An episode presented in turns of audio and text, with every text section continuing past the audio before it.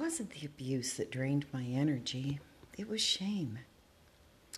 As a master of deception, shame feeds on the energy required for trauma recovery, no matter where we are on our journey.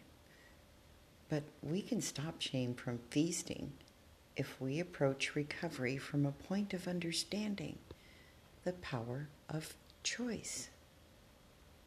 Now, standing in our truth, it takes massive amounts of energy.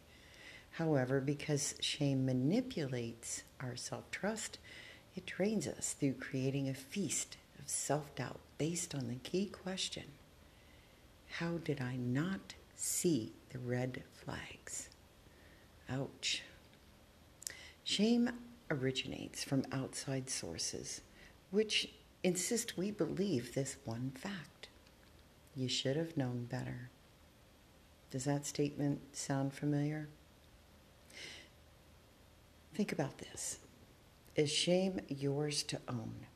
If you were fighting for survival as a child in a home where lack of choice was a part of that environment? Well, to make sense of the uncomfortable and deceptive feelings shame leaves us with, we search for answers to the question why am I not moving forward?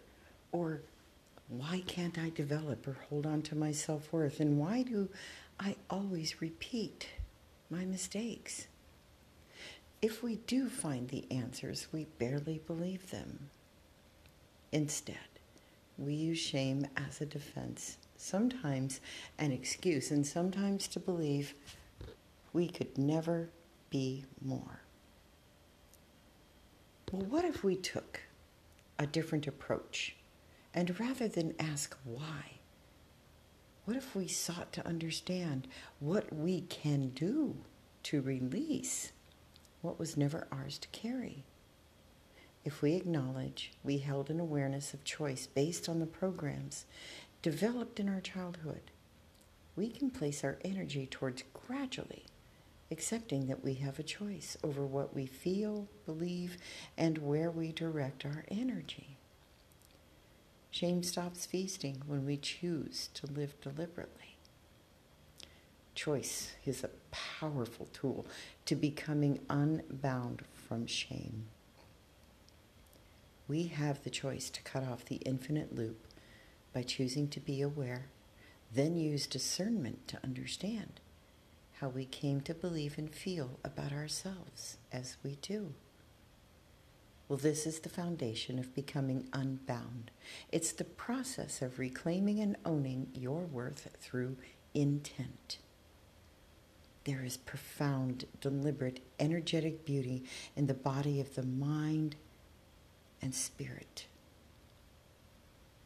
Once a survivor can acknowledge and accept the depth of their energy, they possess something that no others will the ability to rise and own their worth without shame.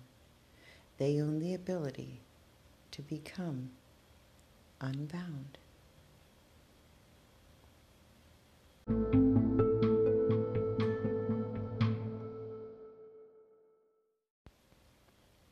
Hi, this is Cher. I want to thank you for listening to this episode of Unbound, the book Goddess.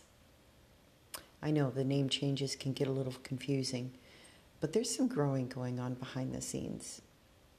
Always unbinding, always unlearning, unlocking new avenues to bring you more valuable content, content that can help you unleash, unbind from the stories that hold you to your past. But I have a favor to ask of you. I'm not going to ask for money, but what I do ask for is your support. Your support in the form of sharing out your favorite episodes of the podcast, sending out the link to your friends, letting people know that, hey, there's a voice out here in this arena that wants to reach other survivors like you. Survivors who want to make a difference in their lives and in the lives of others, just as I do. So please, Share your support by sharing the link, liking, following, spreading the word, because the more listeners we have, the more of an impact we can make for more people to become unbound. Till next time, enjoy your week and sending support and much love.